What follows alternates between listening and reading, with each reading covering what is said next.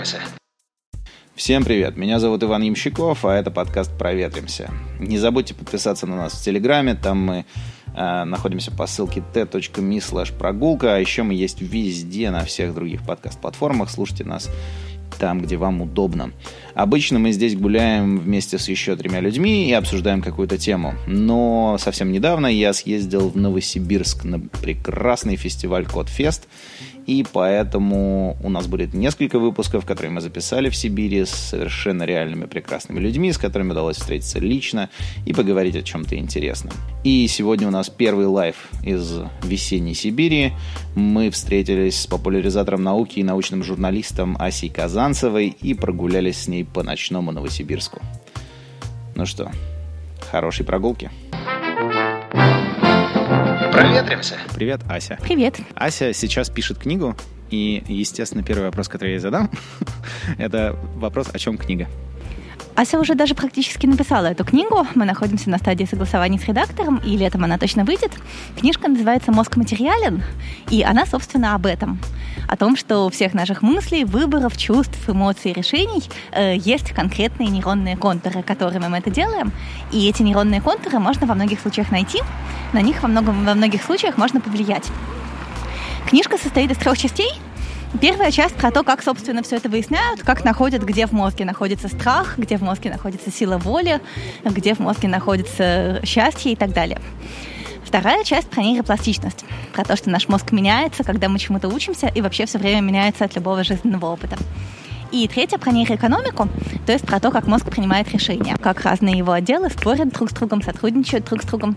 И из всего этого, как мне кажется, вытанцовывается некоторый способ э, по-новому смотреть на вещи, по-новому воспринимать себя и те мыслительные процессы, которые у себя в голове происходят, относиться к себе более осознанно и более доброжелательно, не только к себе, но и к окружающим. А, э, доброжелательно, вот этот неожиданный поворот. То есть э, ты считаешь, что если ты разобрался в себе, то ты сразу же становишься добрее к людям, да? Или, или как это работает? Ну смотри, да, ты осознаешь масштабы нашей несовершенности, э, нашего несовершенства, конструктивного в нас заложенного и совершенно неизбежного. Но в этом разница с моей первой книжкой. Э, в первой книжке я тоже писала про всякие биологические факторы, которые влияют на наше поведение. И люди ко мне подходили после этого на лекциях во многих городах и говорили, ой, как круто, я был очень рад снять с себя ответственность за те глупости, которые я совершаю. И вот я написала третью книжку для того, чтобы эту ответственность вернуть, для того, чтобы показать, что все-таки мы как-то влияем на процесс принимания решений и на развитие нашего мозга в долгосрочной перспективе. И если мы это будем осознавать, то, возможно, мы сможем делать это более эффективно. Подожди, то есть ты прям борешься с мифом, который сама, сама создала? То есть ты создала такого голема без ответственности, теперь ты уничтожаешь его третьей книжкой? В каком-то смысле да. Вообще это очень забавное явление вот для людей, которые в моем поколении приобрели какую-то личную известность. То есть приобрели ее благодаря тому, что был уже интернет, поэтому информация о них быстро передавалась. Э, это позволило нам обретать всенародную любовь слишком рано. Э, пока мы еще не были готовы говорить об умном, сложном и серьезном, а говорили только о всяких глупостях. Но, собственно, именно поэтому, видимо, и приобрели всенародную любовь и обожание. А дальше мы надеемся, что наша аудитория растет и взрослеет вместе с нами, и можно теперь уже, когда она уже есть, начать говорить об умном. Это очень заметно на примере поэта Веры Полосковой, которая приобрела широчайшую известность благодаря стишкам про то, как она влюблена в разных мальчиков. А сейчас на ее концертах уже про мальчиков что-то ничего нет. Сейчас уже всякие сложные, красивые, хорошо сделанные стихи про общество, государство и ремесло. Но у нее уже есть вот эти тысячные залы для того, чтобы об этом говорить. А, интересно, я не думал об этой истории, но она звучит правдоподобно. Давай вернемся к мозгу. Значит, эм, ты говоришь, что у тебя там будет большой раздел про память. Эм, что такое память? Э, кратковременная память — это усиление проводимости синапсов, усиление временной эффективности тех нейронных контуров, по которым мы гоняем мысли. А долговременная память — это анатомическая перестройка мозга, это появление новых синапсов, новых связей между нейронами. То есть э, в тот момент, когда я выучил таблицу умножения, а в какой-то момент в моей жизни это случилось, и я ее таки выучил, у меня прям реально физически изменился мозг. Да, у тебя реально в мозге появились нейронные ансамбли, отвечающие за знание таблицы умножения. Э, и именно благодаря этому ты можешь э, очень часто, очень быстро и не прилагая усилий сознательных ответить на вопрос, например, сколько будет 6 на 6. То есть, если... 36. Молодец. То есть, если бы ты не знал таблицу умножения, то тебе понадобилось бы подумать, э, поскладывать, например, шесть раз э, шесть друг с другом и так далее. А здесь у тебя экономится энергия на это благодаря тому, что какие-то простейшие арифметические операции уже тебе не нужно заново выполнять, уже ты просто помнишь ответ. А я, я упрощаю или вот логика с запоминанием и с тем, что память ухудшается с возрастом, просто связана с тем, что клеток начинает не хватать, новые синапсы не могут сформироваться, потому что, грубо говоря, исчерпан потенциал всех тех там миллиардов нейронов, которые есть в мозгу? Или есть какие-то другие причины, почему память с возрастом ухудшается? Э, ну, смотри, память с возрастом даже не то, чтобы как-то радикально ухудшается. Э, у пожилых людей вполне себе формируются новые синапсы. Это подтверждено экспериментально. Но просто каждая отдельная нервная клетка начинает немножко хуже работать и действительно немножко сбоить в генерировании сигналов. И в этом смысле очень интересные эксперименты о том, что возрастная э, деградация, возрастное снижение когнитивных функций происходит, правда, более медленно у тех людей, которые активно занимались интеллектуальной деятельностью в течение своей жизни, э, или, например, учились играть на музыкальных инструментах, или, например, знали иностранные языки. И это связано с тем, что когда какие-то э, места, какие-то конкретные нервные клетки выпадают из процессов передачи информации, какие-то отдельные нейронные сети начинают работать хуже, то остается еще много других запасных нейронных сетей для того, чтобы брать на себя те же самые задачи. То, то есть, грубо говоря, если я много думаю, то у меня получается очень много э, разных путей, по которым сигнал может проходить от одной клетки в другой, к другой в мозгу, и, соответственно, если в какой-то из этих путей сломался, то осталось еще там 18, и это небольшая проблема, да? Э, да, именно так у тебя повышается надежность системы, в том случае, если ты долго работал над восстановлением этой системы. Э, правда, здесь есть тоже тонкости, э, связанные с тем, что лучше делать это именно в молодости все равно, когда нейронные сети растут хорошо. Сейчас вот есть такой Tasmanian Brain Project в Тасмании, в Австралии. Э, ученые берут пожилых людей, старше 60, отправляют их в университет заставляют их там проходить курсы, делать домашки, сдавать экзамены и смотрят, что у них в мозге меняется. И у них, конечно, повышаются результаты тестов, связанных, например, со словарным запасом, с чтением, с пониманием прочитанного, с знанием вот этого конкретного предмета, который они учили. Но при этом у них, в отличие от более молодых людей, от этого не улучшается рабочая память, там скорость обработки информации, вот такие всякие штуки они, по-видимому, гораздо эффективнее улучшаются, то есть общие, не связанные с конкретным знанием способности мозга, лучше улучшаются от обучения, если оно проходило в более юном возрасте. Но, в общем и целом, основная мысль в том, что если вы пошли в университет в 60, то это, конечно, приносит пользу вашему мозгу, но приносит ее не в такой степени, как если бы вы пошли в университет в 30, э, пока у вас еще круче растут э, новые нейронные ансамбли, новые синапсы растут в пересчете на то же самое количество обработанной информации. Э, поэтому, если вам сейчас 30, и вы думаете, что вам делать дальше со своей жизнью, то имеет смысл рассмотреть вариант пойти в еще какую-нибудь магистратуру, аспирантуру на второе высшее, потому что, по-видимому, это здорово замедлит скорость деградации вашего мозга через 30 лет по поводу деградации мозга. Есть еще довольно много работ, связанных с болезнью Альцгеймера и с тем, что она как-то связана с э, музыкой. Нет, подожди, наверное, это не, не Альцгеймер. Сейчас. Когда руки трясутся, это Альцгеймер? А, Паркинсон, вот. Да, про связь болезни Паркинсона. Э, в пожилом возрасте и с, эм, с восприятием музыки. То есть я был на конференции по генерации музыки и по музыкологии, есть такая наука, оказывается. Я там был как математик, но там было много нейробиологов, и они приводили проекты, в частности, вот канадские ученые, э, они предлагают э, пожилым людям, у которых проблемы с болезнью Паркинсона, метроном вставлять в ухо. Потому что если играет метроном, человек почему-то не спотыкается и не замирает в процессе движения. Э, это деградация мозга, связанная с болезнью Паркинсона. Она как-то связана с э, эм, тем, что какие-то синапсы ломаются, или, или, или что это такое? Вот, вот Паркинсон и Альцгеймер это не то же самое, что старческая деменция, или то же самое, и как они связаны? Очень много вопросов ты задал. Прости. Э, возрастное снижение когнитивных функций бывает э, нормативное, то есть такое, которое так или иначе неизбежно происходит у всех э, с разной скоростью, просто потому что начало ломаться понемножечку сразу все. Плюс есть конкретные нейродегенеративные заболевания, из которых самые известные это Паркинсон и Альцгеймер, и у них разные механизмы. Болезнь Паркинсона, она, собственно, больше всего связана с нарушением координации движений. Там гибнут нейроны, вырабатывающие дофамин, а дофамин, он у нас связан не только с мотивацией, как всем сразу приходит в голову, э, но еще и в первую очередь с координацией движений. И когда дофамина становится меньше, то, соответственно, у человека сначала начинают сильно-сильно трястись руки, ему сложно становится выполнять какие-то действия. А потом, ну да, потом может происходить и нарушение каких-то более высоких когнитивных функций по мере того, как э, все деградирует. Э, но от болезни Паркинсона есть довольно интересное средство. Можно вживлять людям электроды в мозг, в те участки, которые связаны с выработкой дофамина, и ее интенсифицировать. И вот э, здесь можно пойти ввести на ютубе э, что-нибудь типа Parkinson Disease э, Deep Brain Stimulation и посмотреть там офигенно красивые видяшечки про то, как человек, у него трясутся руки страшно, он не может ничего сделать, потом он просто нажимает на кнопку, врубает себе эту электродную стимуляцию и начинает двигаться как совершенно обычный здоровый человек.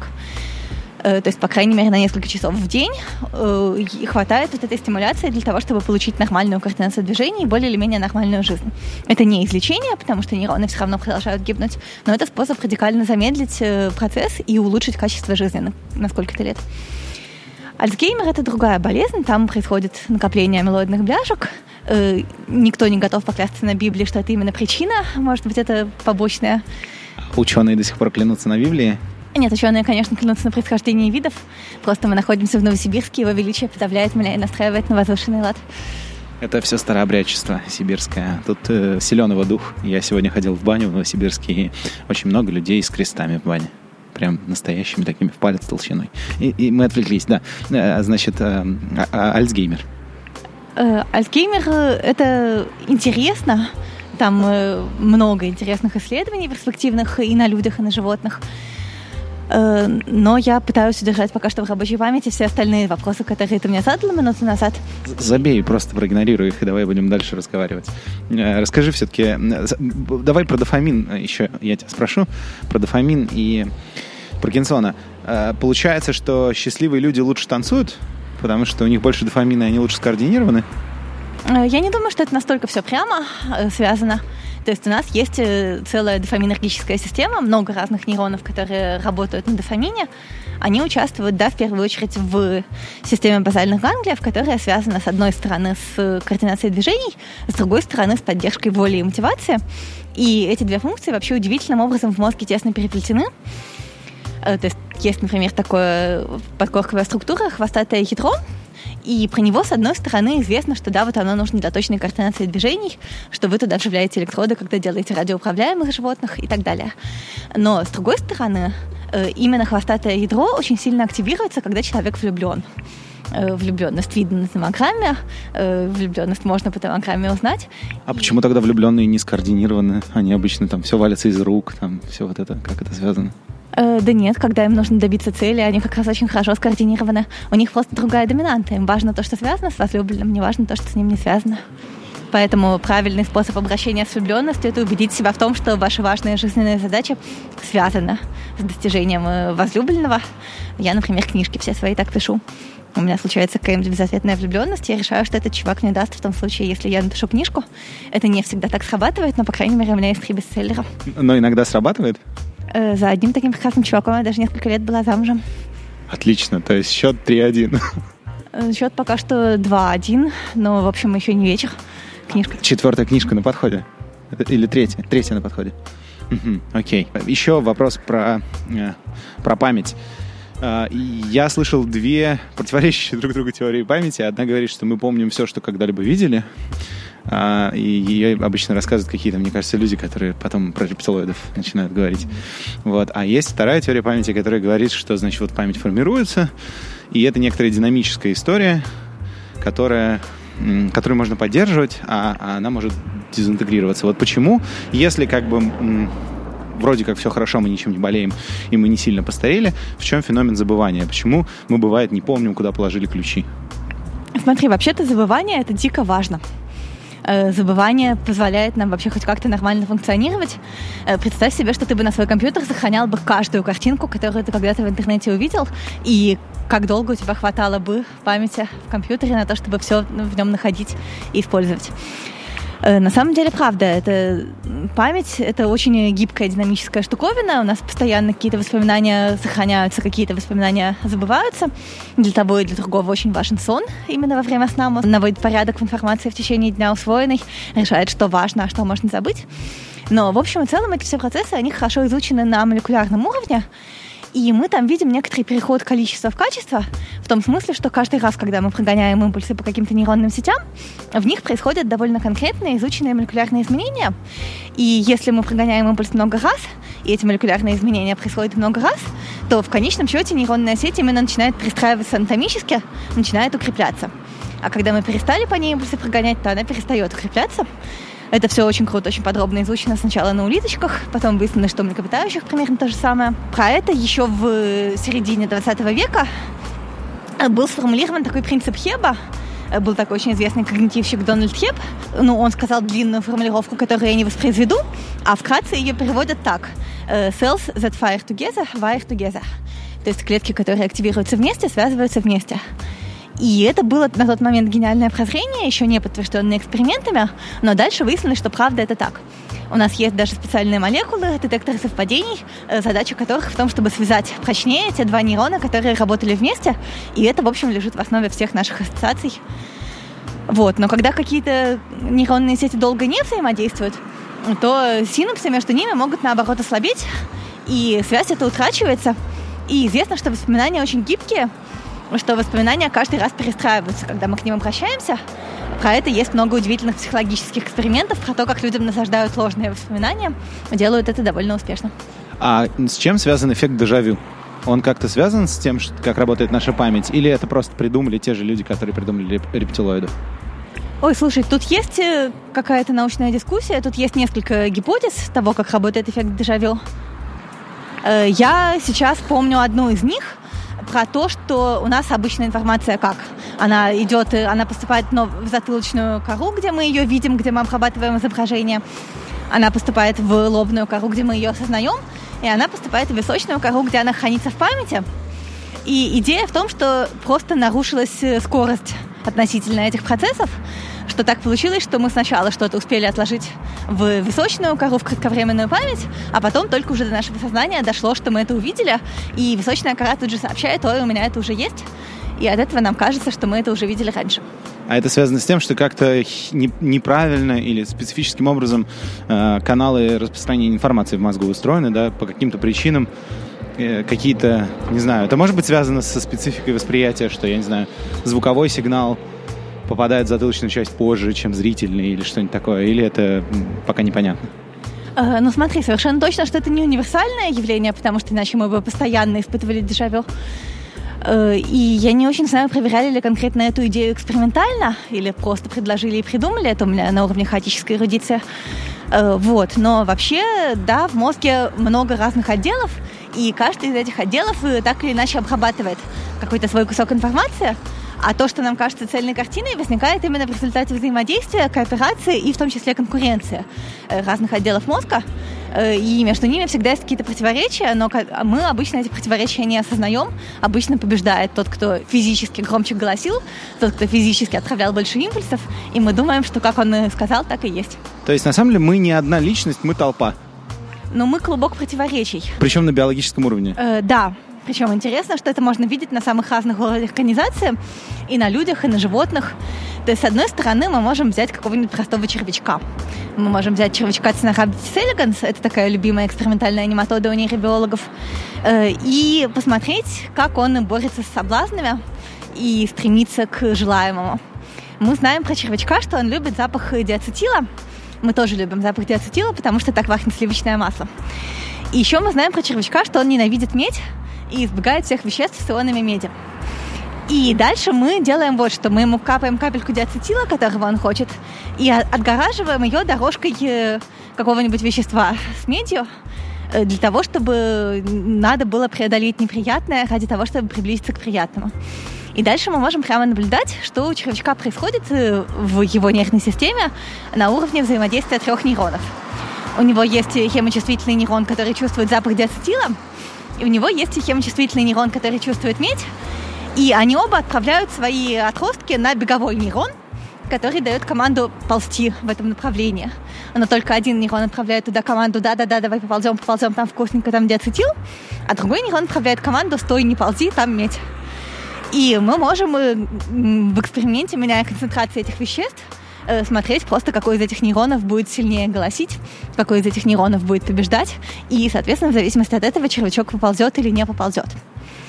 Э, но подобные вещи мы можем наблюдать и в человеческом мозге, э, тоже, во-первых, как на уровне системы отдельных нейронов, скажем, в зрительном восприятии, когда красные и зеленые колбочки спорят друг с другом, видят ли они красный цвет или зеленый, э, так и в каких-то более больших штуках, в конкуренции между разными отделами мозга, например, в экономических решениях, Например, вы даете человеку какой-то товар, который привлекателен, приятен, но у которого при этом кусается цена и вы видите, что его прилежащее ядро активно тем больше, чем сильнее ему нравится этот товар, а его, например, островковая кора активно тем сильнее, чем больше его огорчает цена и вызывает у него отвращение. А дальше лобная кора, в частности медиальная кора, все это взвешивает и принимает решение, и вы это решение можете предсказать, глядя на человека в томографе, потому какой из этих отделов громче голосил. А, и это решение не всегда вписывается в наше представление о том, что такое рациональность с точки зрения классической экономики. Я правильно понимаю? Э, да, абсолютно. Но там на самом деле есть две смешанные науки. Нейроэкономика, она не совсем даже про экономику. Э, ее более правильное академическое название – это нейробиология принятия решений. Вообще любых, в том числе финансовых. А есть еще э, всякие науки, связанные с поведенческой экономикой – они как раз вот именно, да, про то, что мы иррациональны с точки зрения принятия экономических решений. Э, ну, здесь самое известное, наверное, явление – это неприятие потерь, за которое, в числе прочего, дали Канем на Нобелевскую премию что мы гораздо больше огорчаемся, когда мы потеряли 100 долларов, чем радуемся, когда мы приобрели 100 долларов. Э, в этом есть глубокий эволюционный смысл, потому что отрицательные сигналы, в принципе, важнее для нашей жизни, они могут быть опасны. Люди, которые учат машинки автономные, у них э, постоянно есть классическая проблема э, трейдофа между сюрпризом и э, эксплуатацией, то есть exploration и exploitation. Ты кинул э, индивида в какую-то среду, он начинает эту среду изучать. И в целом он лучше всего его будет изучать, пытаясь смотреть туда, куда раньше не смотрел. Но, с другой стороны, ему бы надо выживать, и для этого надо среду эксплуатировать. Ну, то есть, если я узнал, что что-то, допустим, дает мне 2 очка, надо так и дергать эту ручку и не отвлекаться на поиски лучшего.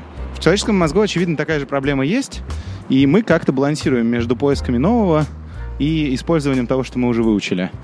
Э, как это в человеческом мозгу устроено? Как это работает?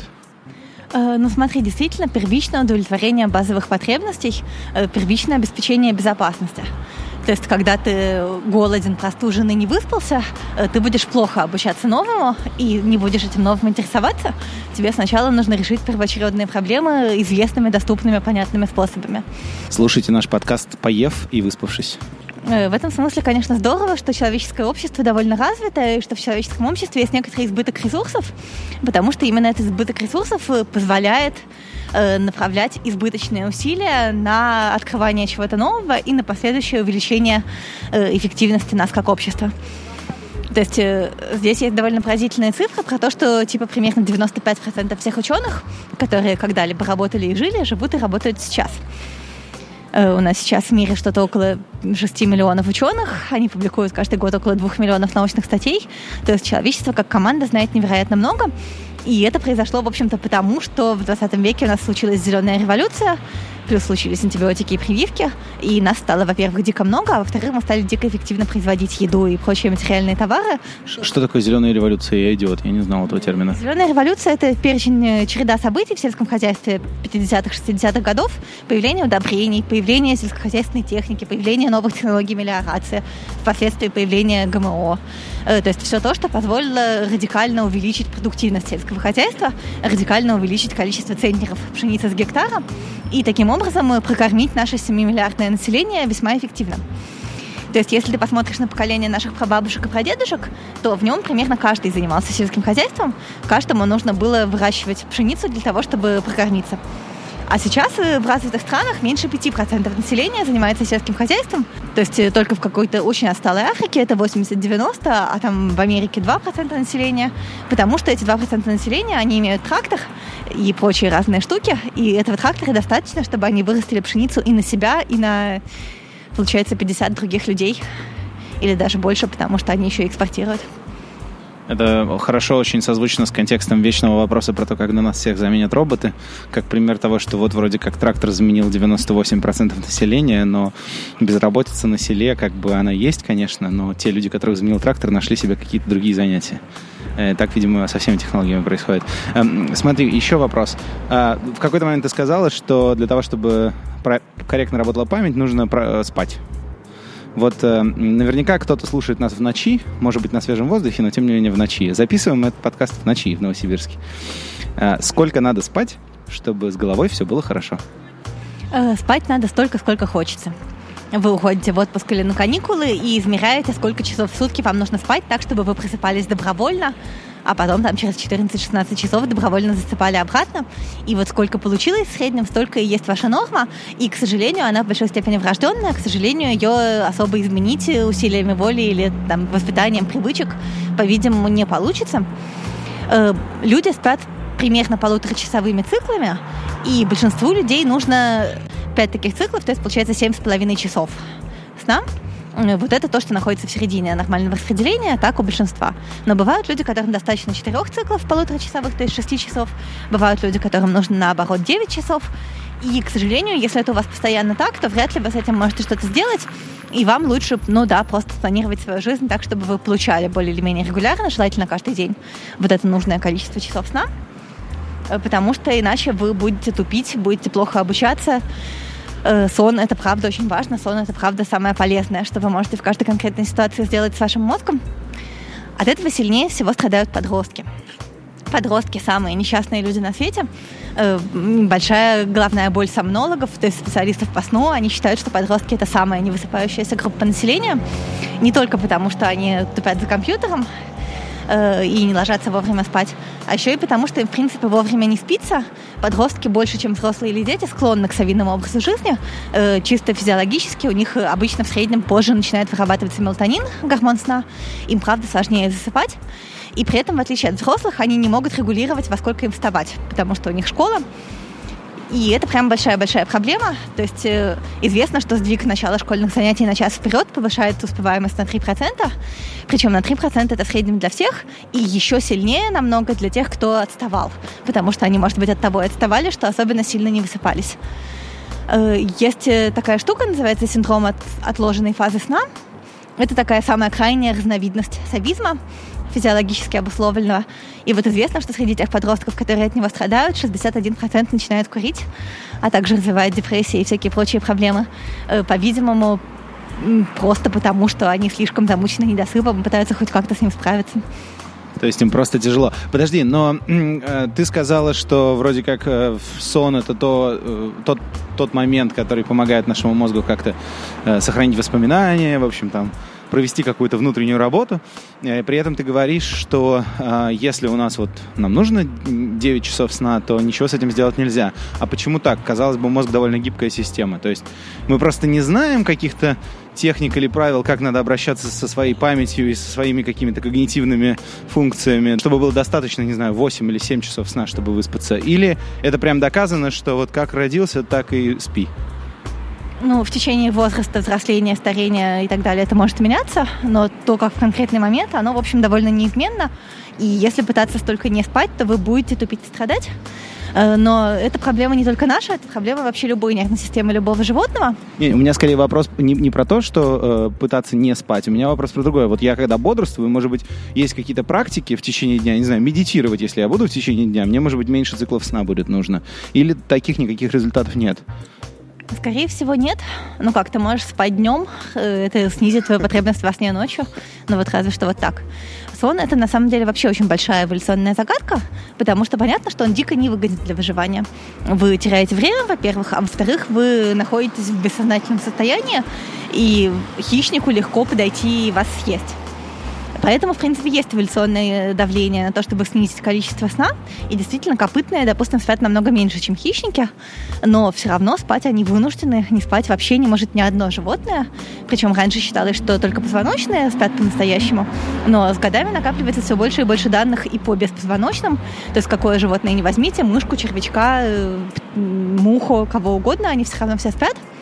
Более того, есть даже работы, что состояние нейронов в пробирке, живущих в чашке Петри, пока вы их не разбудили, очень похоже на то, что происходит со сном. То есть это какое-то прям базовое универсальное свойство нервной системы, которое, видимо, да, вот нужно ей именно для того, чтобы упорядочивать ту информацию, которую она накопила в течение дня. И. Понятно, что есть всякие другие функции тоже, но, возможно, они просто уже потом наросли дополнительно. А я слышал про какие-то легенды, что есть э, существа, которые спят одной половиной мозга, а потом э, второй бодрствует и наоборот. Или это тоже легенды? Нет, это не легенды. Дельфины действительно так делают. Э, У дельфина же проблема в том, что он живет в воде, а дышит воздухом, то есть ему нужно подниматься и дышать. Для этого ему пришлось разработать вот такую хитрую схему, что он, правда, одно полушарие спит, второе бодрствует, потом наоборот.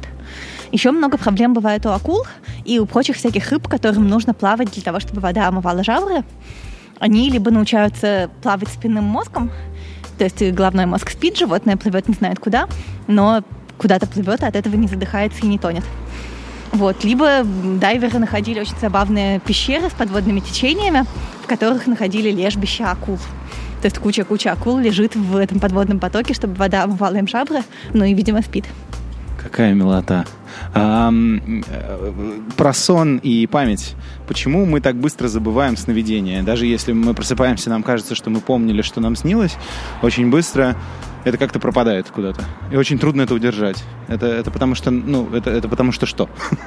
Нет, ну смотри, если мы поставим себе такую задачу, если мы это заведение, например, запишем и будем о нем думать в течение всего дня, то мы будем его помнить, если рассказали кому-то, потом еще рассказали, подумали и так далее. А если нет, то мы забываем точно так же, как мы вообще все забываем, что мы э, в какой-то момент взяли в нашу сферу внимания, а потом из нее выкинули. Вот ты помнишь, например, какого цвета были волосы официантки, которая тебе э, принимала у тебя счет, вот когда мы сейчас полчаса назад с тобой сидели? Мне кажется, она была брюнеткой с малиновым милированием, но я не уверен. Вообще нет. Но на самом деле я тоже не твердо помню, потому что мы с тобой оба видели ее зрительной системой, и в этот момент могли уверенно ответить на этот вопрос, а потом выкинули это из головы, потому что это не важно. Окей, резонно. Эм, Два еще вопроса э, уже не про память вообще, а про популяризацию науки в России. Эм, Что сложнее всего в процессе популяризации науки? Собственно, написание книг, выступления, э, публичные лекции, я не знаю, дурацкие вопросы на интервью повторяющиеся. Что самое сложное? Ты знаешь, я уверена, что у меня довольно простая, веселая и приятная профессия, и я не понимаю, почему все люди до сих пор не занимаются популяризацией науки. Э, Это, правда, классное занятие. Ну, для меня лично сейчас э, сложнее всего стало то, что у меня нету коллег. Потому что можно работать в научной журналистике так, чтобы были коллеги, то есть в офисе какой-то научно-популярной редакции. Но я как-то нечаянно так карьерно развелась, что меня туда уже зовут только начальством. Начальством быть я не люблю, потому что мне хочется, чтобы у меня были более крутые старшие товарищи. И не очень понятно, куда идти можно было бы работать. Поэтому я сейчас думаю дальше пытаться сочетать научную журналистику с научной деятельностью, для того, чтобы вот в лаборатории у меня были коллеги старше меня и умнее меня. У нас тут произошло страшное, э, какая-то пожарная едет на вызов. Давай попробуем еще раз. Три самых э, распространенных мифа о мозге, которые ты наблюдаешь в России. Но самый распространенный, понятно, про 10%, что мозг якобы работает на 10%. Он не основан вообще ни на чем. Вроде как это был какой-то чувак, который написал об этом в предисловии к книжке Дейла Карнеги. Непонятно, откуда это взяв. Э, ну и вот. Э, Отчасти это поддерживается картиночками функциональной магниторезонансной томографии, в которой красят активные в этот момент участки мозга. Но там надо понимать, совершенно не имеется в виду, что вот эти активные, остальные не активны, а имеется в виду, что эти активны чуть больше, к этим крови прилило чуть больше.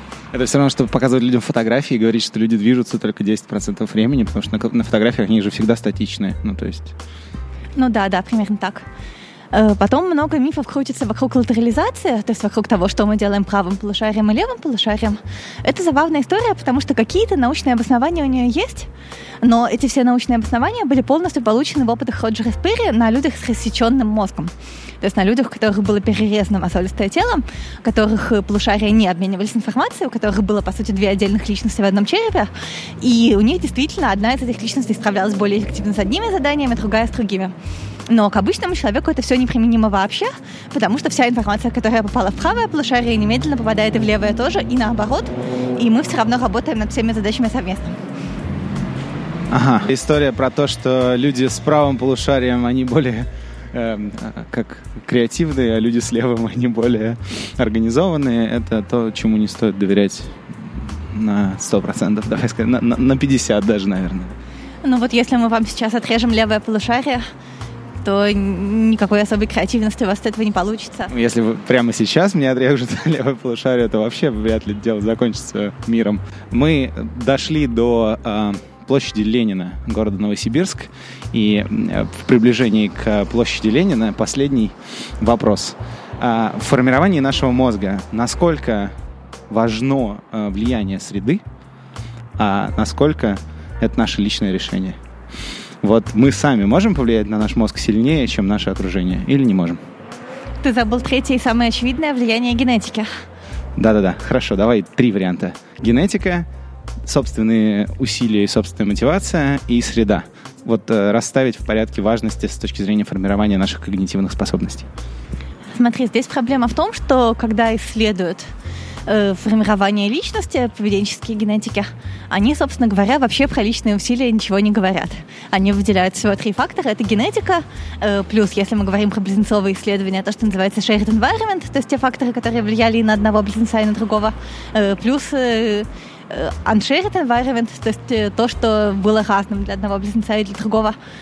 А личность, с личностью проблема в том, что это некоторая иллюзия, у нас некоторые наши высшие отделы мозга считают, что они принимают решения. Нам кажется, что они принимают решения. И где свобода воли находится, если она вообще черт ее знает. Из общих соображений можно сказать, что свобода воли в том, чтобы обращать больше внимания на одни импульсы нашей темной древней эволюционной подкорки, э, меньше внимания на другие импульсы, но так или иначе они все равно есть. И если бы у нас правда по-настоящему была бы свобода воли, то мы бы не курили и не влюблялись в кого попало. Подожди, подожди, ты не ответил на вопрос. Хорошо, давай спишем unshared environment, давай как-то скажем, что это прокси того, что мы называем личностью, потому что раз у двух близнецов случились какие-то разные жизненные обстоятельства, возможно, это следствие тех или иных решений, которые они приняли. Что там уж в них это приняло, эм, не так важно. Но давай будем считать, что unshared environment — это какой-то прокси того, что почему-то люди называют личностью. Shared environment — это то, что э, связано с окружением и средой. А генетика — это генетика. Вот если в такой формулировке расставить эти три пункта, то что важнее, что менее важно? На удивление, мало роли играет shared environment в большей части признаков поведенческих, существенно меньше, чем генетика. Э, про это есть очень классная книжка Стивена Пинкера «Чистый лист», где он обозревает большое количество современных исследований по поведенческой генетике. И основной э, прикладной гуманный вывод этой книжки в том, что пора перестать обвинять ваших родителей в том, что они вас неправильно воспитывали, потому что, по большому счету, основное, что они нам передали, это гены, а после этого уже довольно мало можно было исправить или испортить. И классический аргумент э, советской литературы про то, что среда кого-то заела, он немного преувеличен. Ну, здесь важно то, что вот этот unshared environment, он правда играет тоже довольно заметную роль, э, но здесь очень сложно отделить его от генов, в том смысле, что гены предрасполагают нас к тому, чтобы выбирать себе один или другой environment. Э, то есть, э, например, есть накоплена большая база исследований по IQ, и с IQ очень интересно, что влияние генов на IQ, оно не очень большое в маленьком возрасте у детей и становится очень большим в взрослом и пожилом возрасте. То есть, когда у вас, э, когда вам попался не очень умный от природы ребенок, но вы его активно развиваете, то вы можете его развить довольно сильно. Но проблема в том, что это будет работать только до тех пор, пока он в вашей власти. А как только он под вашей власти вышел, он все равно ложится на диван начинает смотреть тупые телесериальчики. Или наоборот, вы можете его особо не развивать, и тогда, пока он в вашей власти, он будет отставать от сверстников. Но потом, когда он под вашей власти вышел, он начинает пытаться поступать в университет, уезжать в аспирантуру и как-то умнеет постепенно. Это очень оптимистичный финал нашего разговора. Спасибо большое, Ася. Мы разговаривали сегодня с Асей Казанцевой. Спасибо. Прощайтесь. Проветримся. Ну что, э, это был подкаст «Проветримся». t.me слэш прогулка. Не забывайте присылать ссылку на наш подкаст вашим друзьям. Подписывайтесь и слушайте нас, где вам удобно. Хоть в iTunes, хоть в YouTube, хоть в Google Podcasts. Мы есть везде. Музыка этого выпуска The Evolutionists Wait Forever – Через две недели вас ждет следующий выпуск на свежем воздухе. Не будьте такими душными. Давайте лучше проветримся. Проветримся.